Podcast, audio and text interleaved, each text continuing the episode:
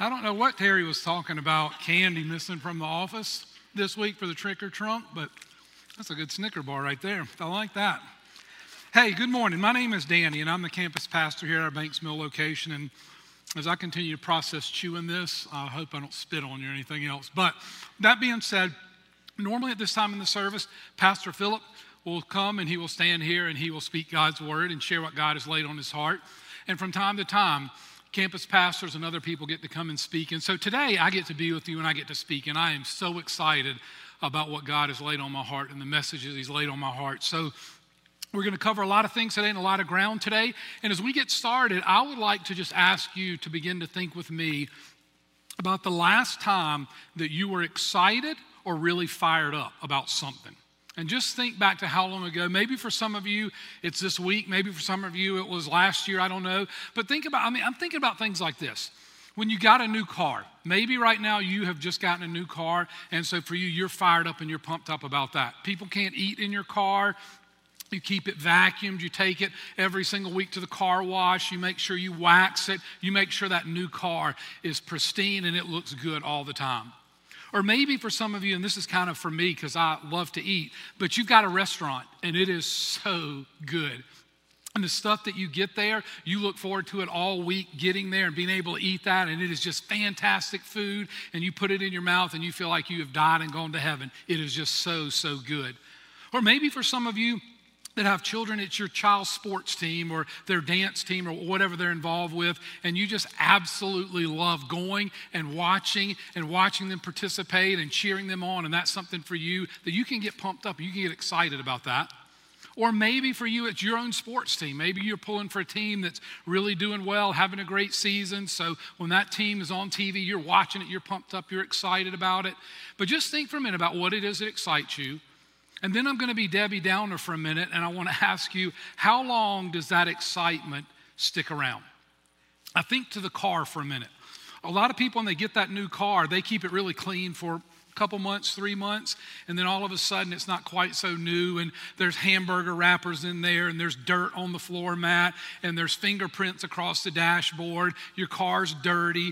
The wheels need to be cleaned, and all of a sudden you're like, oh, just forget it. And so it loses, and that excitement fades. Or maybe you go to that restaurant all the time, and all of a sudden that meal at one point that was so good, it just rocked your world. All of a sudden it becomes routine, and you're like, oh, I don't care if we go. I'll take it. I'll leave it. What, it doesn't matter to me. Not a big deal at all. Parents, be honest. Don't say anything, but be honest. That same child's team that maybe a few weeks ago, a few months ago, you were really, really excited about, now you're like, gosh, it is Saturday. We've got to go sit at the ball field and watch more sports, baseball, that whatever you're watching, and now I've got to go do this, and I'm sick. I'm so ready for the season to be over with. I'm sure that's none of you, but there's some parents that they really do feel like that. Or what about the person who they have their favorite team? Let me just tell you this.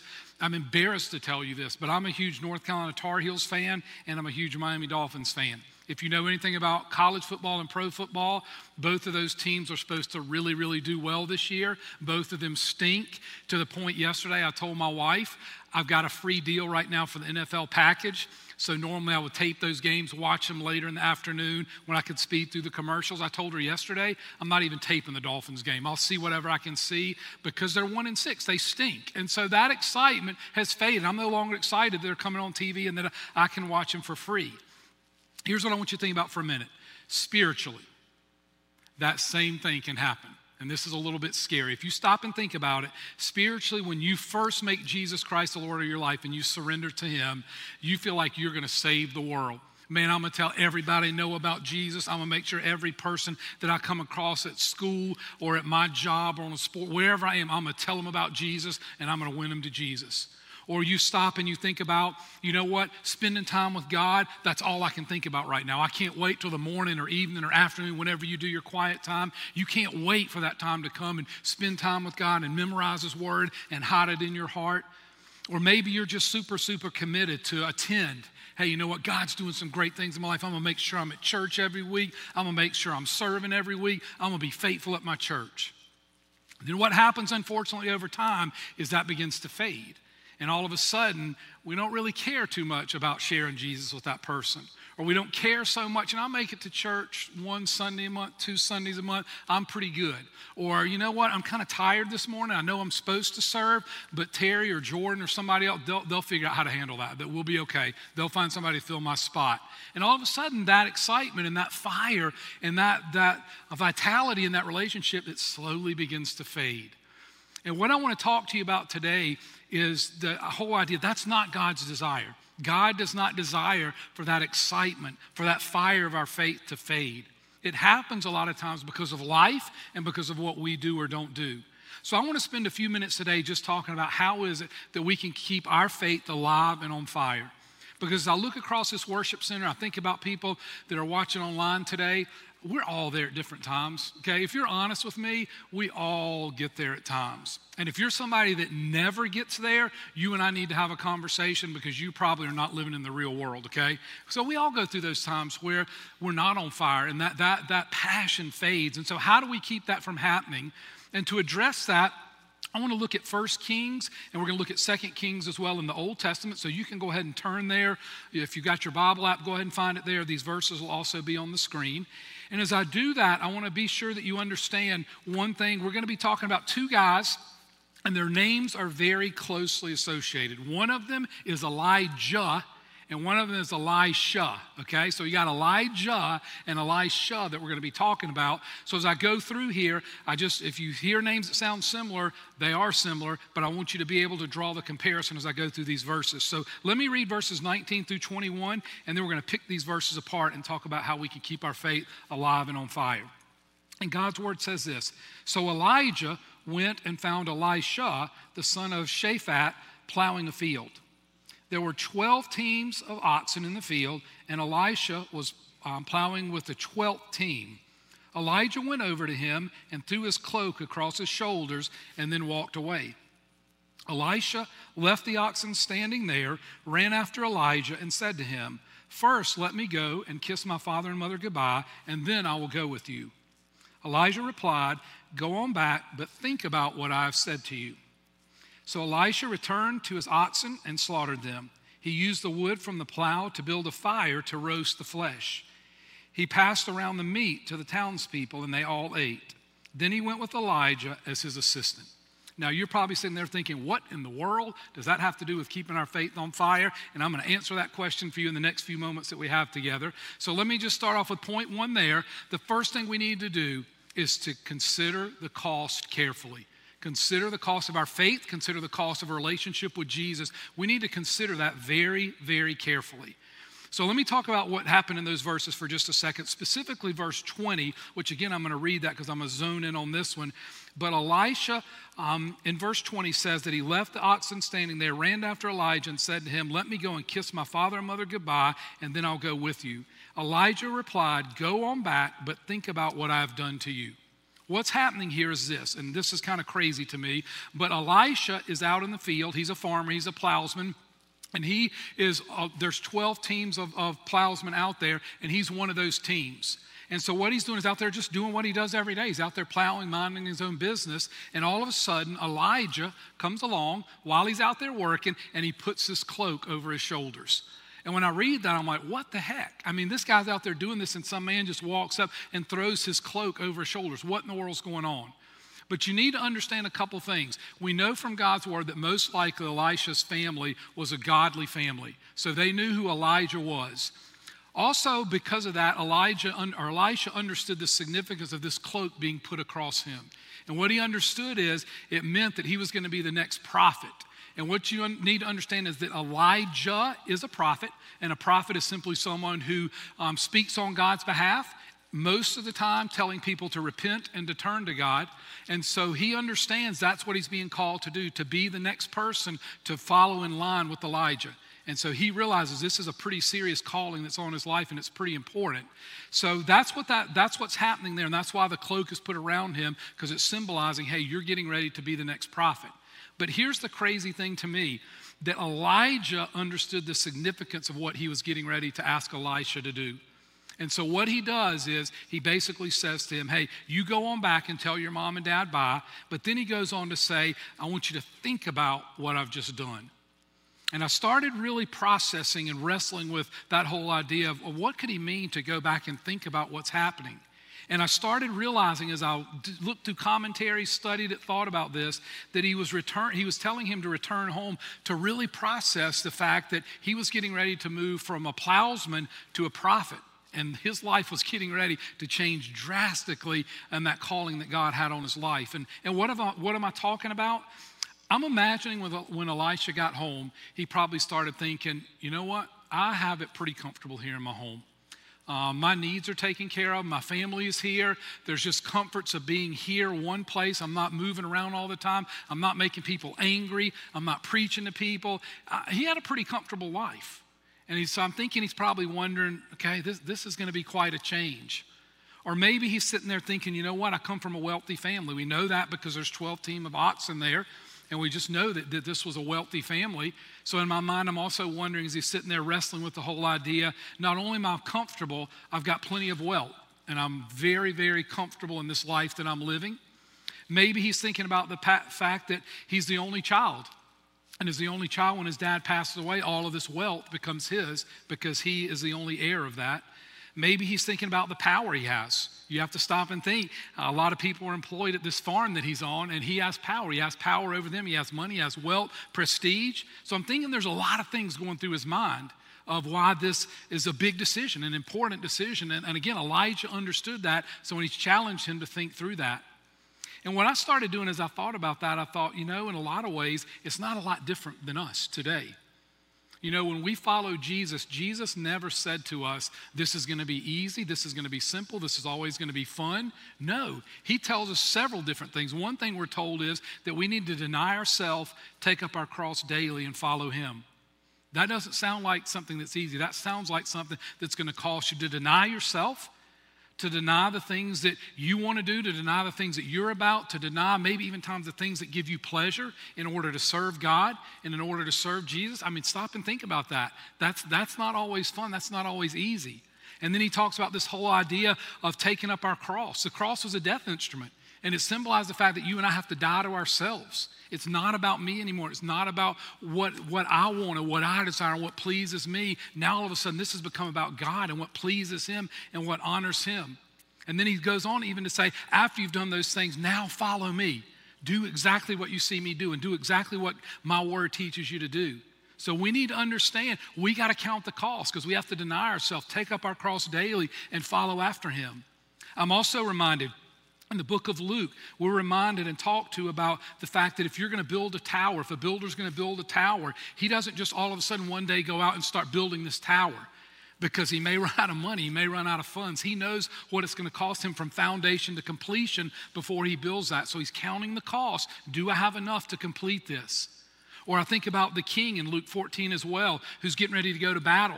And he doesn't just all of a sudden say, hey, we're going to battle, and they take off and go to battle. No, that king is very strategic to make sure that he has the men and the troops to go out and to fight this battle so that he can win. And the point I'm trying to make in all of this over and over again is the fact that we got to consider the cost. If we're going to have a growing, vibrant faith, we need to understand it comes at a cost, and we've got to consider that very, very carefully because it can be a very, very high price. So we've got to be willing to count the cost. And so what does that look like to follow Jesus? I thought about this a little bit and thought, what kind of things might we have to give up? What kind of things might it cost us to follow Jesus? One of the first things I thought about was relationships. You know, there are probably some of us sitting in this room right now that have friends that are not the kind of friends that we need to have. They're friends who are pulling us down. They're friends that we're around them. We do things, we say things, we talk ways that we shouldn't talk. And we need to put some distance between us. That's not to say move away and not allow God to use you to reach them, but the people we spend the bulk of our time with need to be people that are heading and moving in the same direction toward Jesus and helping us and we're helping them. And so maybe you've got friends in your life that aren't helping you do that, and the cost to you is going to be you need to let those friends go and maybe have some hard conversations.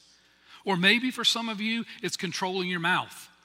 If you're a type A person, this is hard for you. And I don't see my wife in here. Maybe she's not in here yet, so I can say this without her getting in here. But my wife is a type A person, okay? And whenever things happen, she has to really be careful because her first instinct is to speak. I'm different. I want to be diplomatic. Let's talk about their feelings and your feelings. Let's see if we can come to common ground on this and figure this thing out. She's built differently. When things happen, man, she's going to address them, and she's going to address them right there on the spot. So for her, sometimes controlling her tongue is not always an easy thing. Now, she's the older she gets, the more God gets control. She's doing better and better. But that's something for her. It's a challenge, and I hope she doesn't beat me down when I get home. But anyway, it'll be too late. I'll just beg her forgiveness. But controlling your tongue might be something that's going to be costly to you and something very difficult for you. For others of you, it may be giving up your plans. Maybe you have these plans that look so good to you, and they're going to lead to maybe wealth or a simple lifestyle or an easy lifestyle or home. I don't know, whatever your plans might be. And you look at those and you think, you know what, this is really where I would like to be in a year, 5 years, 10 years from now. But God has a different idea, and you know He has a different idea, and you're fighting it right now. And what God's saying to you is, you know what? I need to be in control of your life. You surrender to me. I'm your Lord. I need to call these shots, so you need to let me have this. But y'all, we don't want to do that because we've got all this planned out. Maybe that's your cost today. Forgiveness, pride. For some of you today, you know God's called you to serve at Cedar Creek, in Kids Creek, in Grace, in Centerpoint on guest services. But let's just be honest, you want to sleep in on Sunday mornings. You've had a busy week most weeks, so the thoughts of getting up to come here to serve other people has no interest. But you know God's calling you to do that, and you just don't want to do it because you want to sleep in, and God's saying, no, I need you to count the cost. I need you to get your rear end out of bed and go and serve. I served you. You are called to serve other people as well. Or for me, I'll just be real personal with you for a minute. I have a part of me, a big part of me that's an introvert. Ministry and introvert usually don't go together very well, okay? And many people are surprised when I tell them, but this is an area I fight. I fight it a lot because I like being in really, really small groups of people and really, really intimate settings. And so things like this or being in big crowds or working with big groups of people can be very draining for me, and at times can be nerve-wracking. But one of the things I've had to do is surrender that to God and say, God, you've called me into ministry, and I need you to help me overcome this. And by His grace and mercy, He does that, and I'm so grateful for that. But that for me is something that it costs me because I would much rather a lot of times be in that small group setting than in a big group setting, staying up here speaking, but I know this is what God's called me to do, and so it's something I count the cost and realize, God, if I want to have a vibrant, growing faith, I've got to be obedient to you. So you just think for a minute, and I would ask you even right now beside point one for you to stop for just a second, and I want you to think about the thing maybe that God's laying on your mind right now that you need to count the cost, and you need to lay that down to Him, and you need to give that back to Him. As a matter of fact, this is important enough, I want to pause for just a second and pray for you, pray for myself as we consider what that thing is or things are that we need to lay down before Him. So join me in prayer for just a second. Father, I want to come to you and just thank you for your desire and your passion to work and to move in our lives. And Father, I know that one of the things that all of us hang on to are those certain areas and those certain things that we feel like bring meaning and value to our life. And sometimes it's hard to release those things to you and to trust you. And I pray right now as we mull over this point and think about the cost of following you, that thing that you're bringing to our mind right now, we'll have the boldness to write that down. And we'll have the boldness to begin to pray about and ask you for the strength and the courage and the plan to overcome that thing, to lay that at your feet, to count that cost and realize that if we want that growing, vibrant faith, we've got to let go of that and allow you to work your plan and will in our life. So my prayer is speak clearly to us about what that is and give us the boldness and courage to act on that. And I pray it in your Son's name. Amen.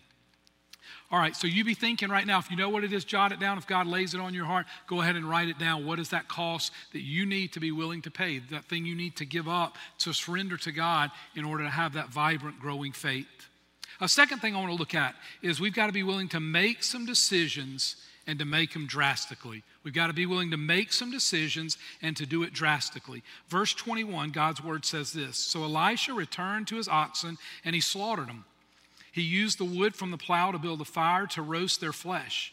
He passed around the meat to the townspeople, and they all ate. Then he went with Elijah as his assistant."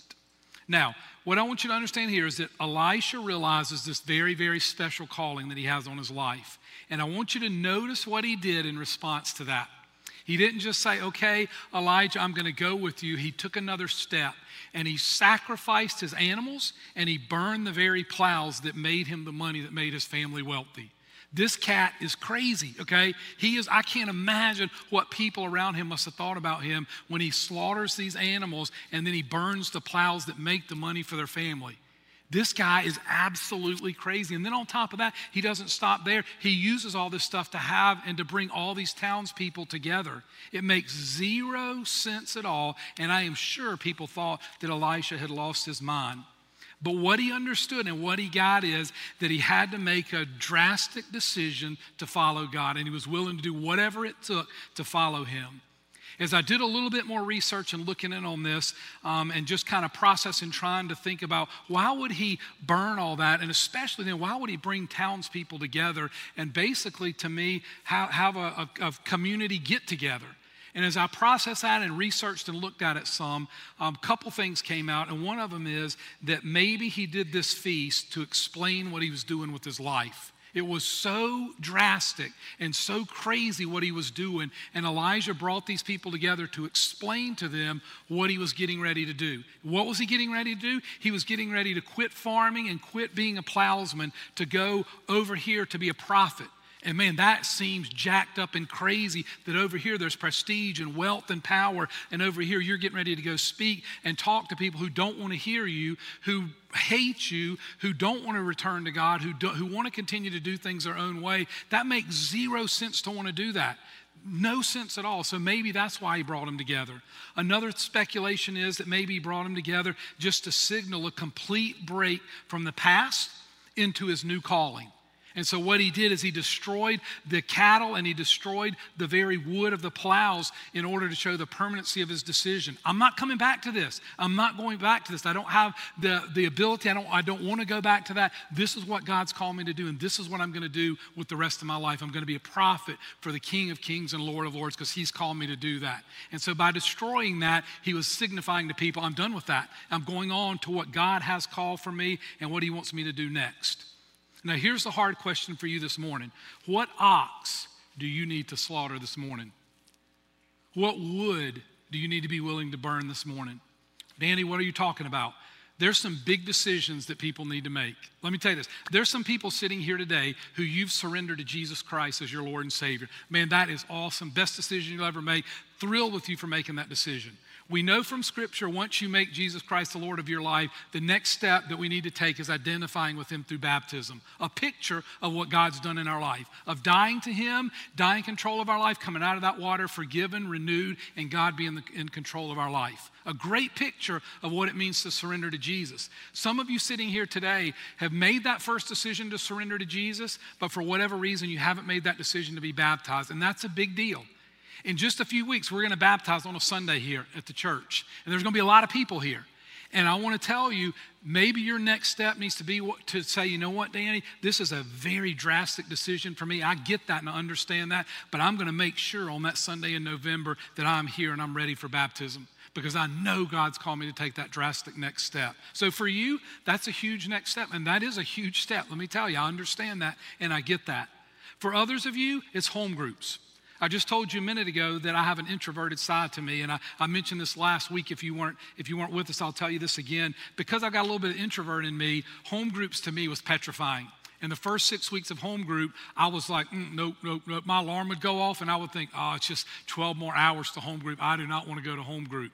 After about 6 weeks, I started getting to know these people and realized, hey, these are some pretty cool people. These are some awesome people. These are people who struggle with things like I do. They have victories in their life that we can celebrate. We can do life together. And then all of a sudden, it was like it's Wednesday, it's home group day, and can go out to eat with them and go do trick or trunk yesterday with them and have a great time and spend time with them. And it's a huge blessing. But that was a drastic step to do that. And I know for some of you, that's huge, especially for us guys, to go into somebody else's home and do this stuff is a big deal. But what I'm telling you is that's a drastic next step that's going to help your faith to come alive and to be alive and to stay alive, is allowing other people to pour into you. So maybe that's your next step, is that home group. Maybe for some of you, it's giving. God has blessed you tremendously, and you know that. But right now, all of your money's tied up in other things, and there's no money for God. Yet we know from God's word, giving is a huge way to worship God. So maybe your next step is to start giving. And you think, Danny, where's it coming from? The drastic next step is, God, I'm going to start with $10, $20, whatever you can afford or whatever you can plan to. Maybe you can't even afford that right now, but you decide that's what I'm going to do. And you trust God. To God, I'm giving this to you out of worship to you. I know you've blessed me tremendously. Would you please meet my needs? And then you watch God do what he does, and that is meet you where you are. But maybe that's your next drastic step. Maybe you need to serve. Maybe you need to forgive or ask for forgiveness. Maybe you need to stop a habit.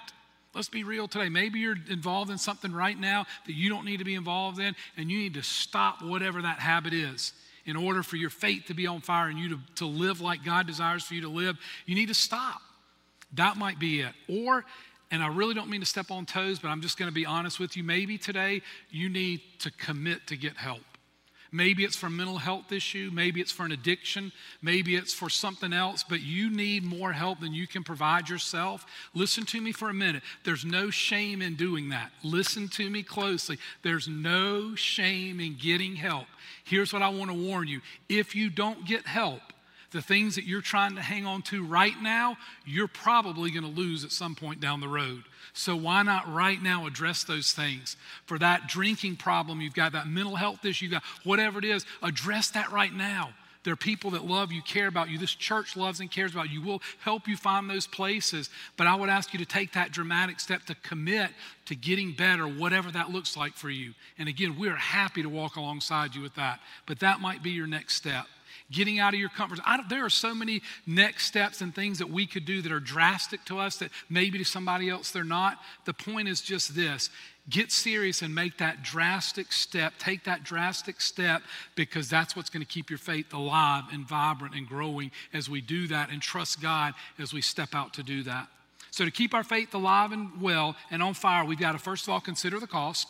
Second of all, we've got to make some decisions, and they're going to be drastic decisions. The third thing we need to do is to commit to consistency. Commit to consistency. I'm going to pick that water bottle up. We're going to go to 2 Kings chapter 3, verse 11. Let me read that verse for you, and then we'll talk about it. But King Jehoshaphat of Judah asked, "Is there no prophet of the Lord with us? If there is, we can ask the Lord what to do through him."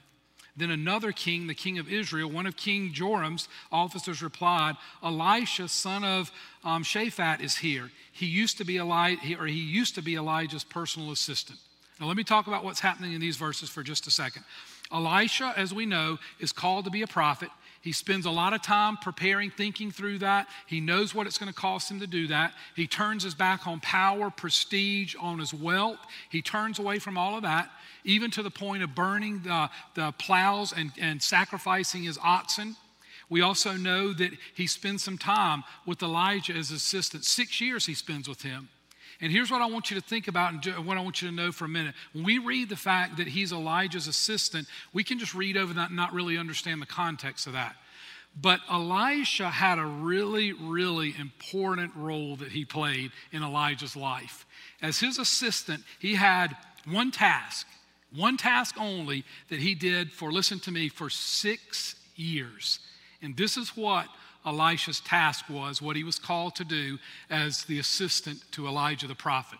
Here it is, right here. Watch. That's it. For 6 years, Elisha poured water on the hands of Elijah. 6 years, that's what his role was to go around and do that.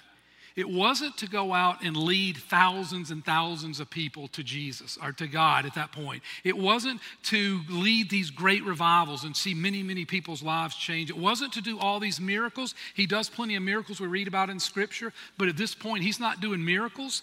He's not drawing all these people back to God. He's not planting churches. For 6 years, Elisha simply followed Elijah around and poured water on his hands. That is so fascinating to me that that was his role for 6 years. And to us, it seems so insignificant, but here's the deal. Few people, very few people accept God's call to consistency. Very few. Very few will follow God when it becomes mundane or whenever the things they're doing are not seen. We just don't want to do them. We want to be acknowledged and seen for what we do. And we don't want to do the same thing over and over and over again. But God calls us to consistency that leads to the kind of faith that's growing and that is on fire. So what are some of the things I'm talking about? One of the biggest challenges, I'm just being transparent with you, is for me to spend daily time in God's Word. Between message preparation and home group, I will spend time in God's Word, but a lot of times not on the level I need to. Consistently do that is very, very hard.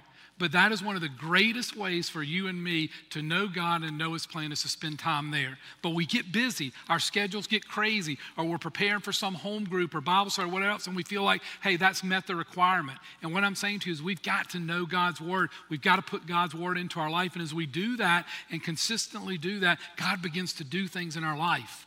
How about prayer? You know, these are basic things that we kind of will skim right over, but prayer is huge. It's our way to communicate, to connect with God, and for God to connect with us.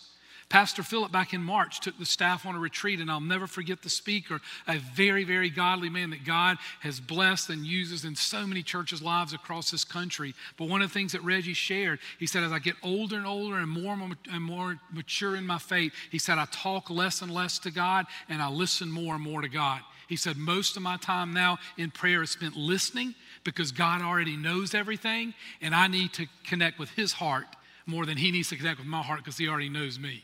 And so I thought, that's changed the way I think about prayer now, because I think, Danny, you need to spend most of your time listening to what the God of this universe wants to tell you instead of telling Him everything that you need.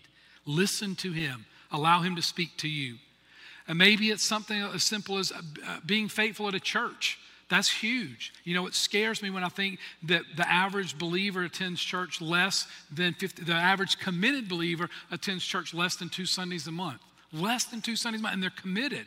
And I'm thinking how vital the church family is to growth and maturing and taking those steps in their faith. Even less are part of a home group. And that's where, to me, some of the most authentic Christian growth can take place as you're growing with one another, and yet we've got so many people not in home groups. It scares me to think about that because that is so vital and important, just that consistency. Consistency will grow roots that nothing else can do. Listen to me closely. The big things that God does in our lives, the really big moments, the mountaintop experiences, those are important and those are valuable, but the true growth comes in the consistent day-to-day things that we do. And we can enjoy the mountaintop, but understand that's not where true growth happens. That's a mountaintop experience. It's the day-to-day stuff that's taking place that's helping us to grow. So I would ask you this today. What do you need to commit to consistently?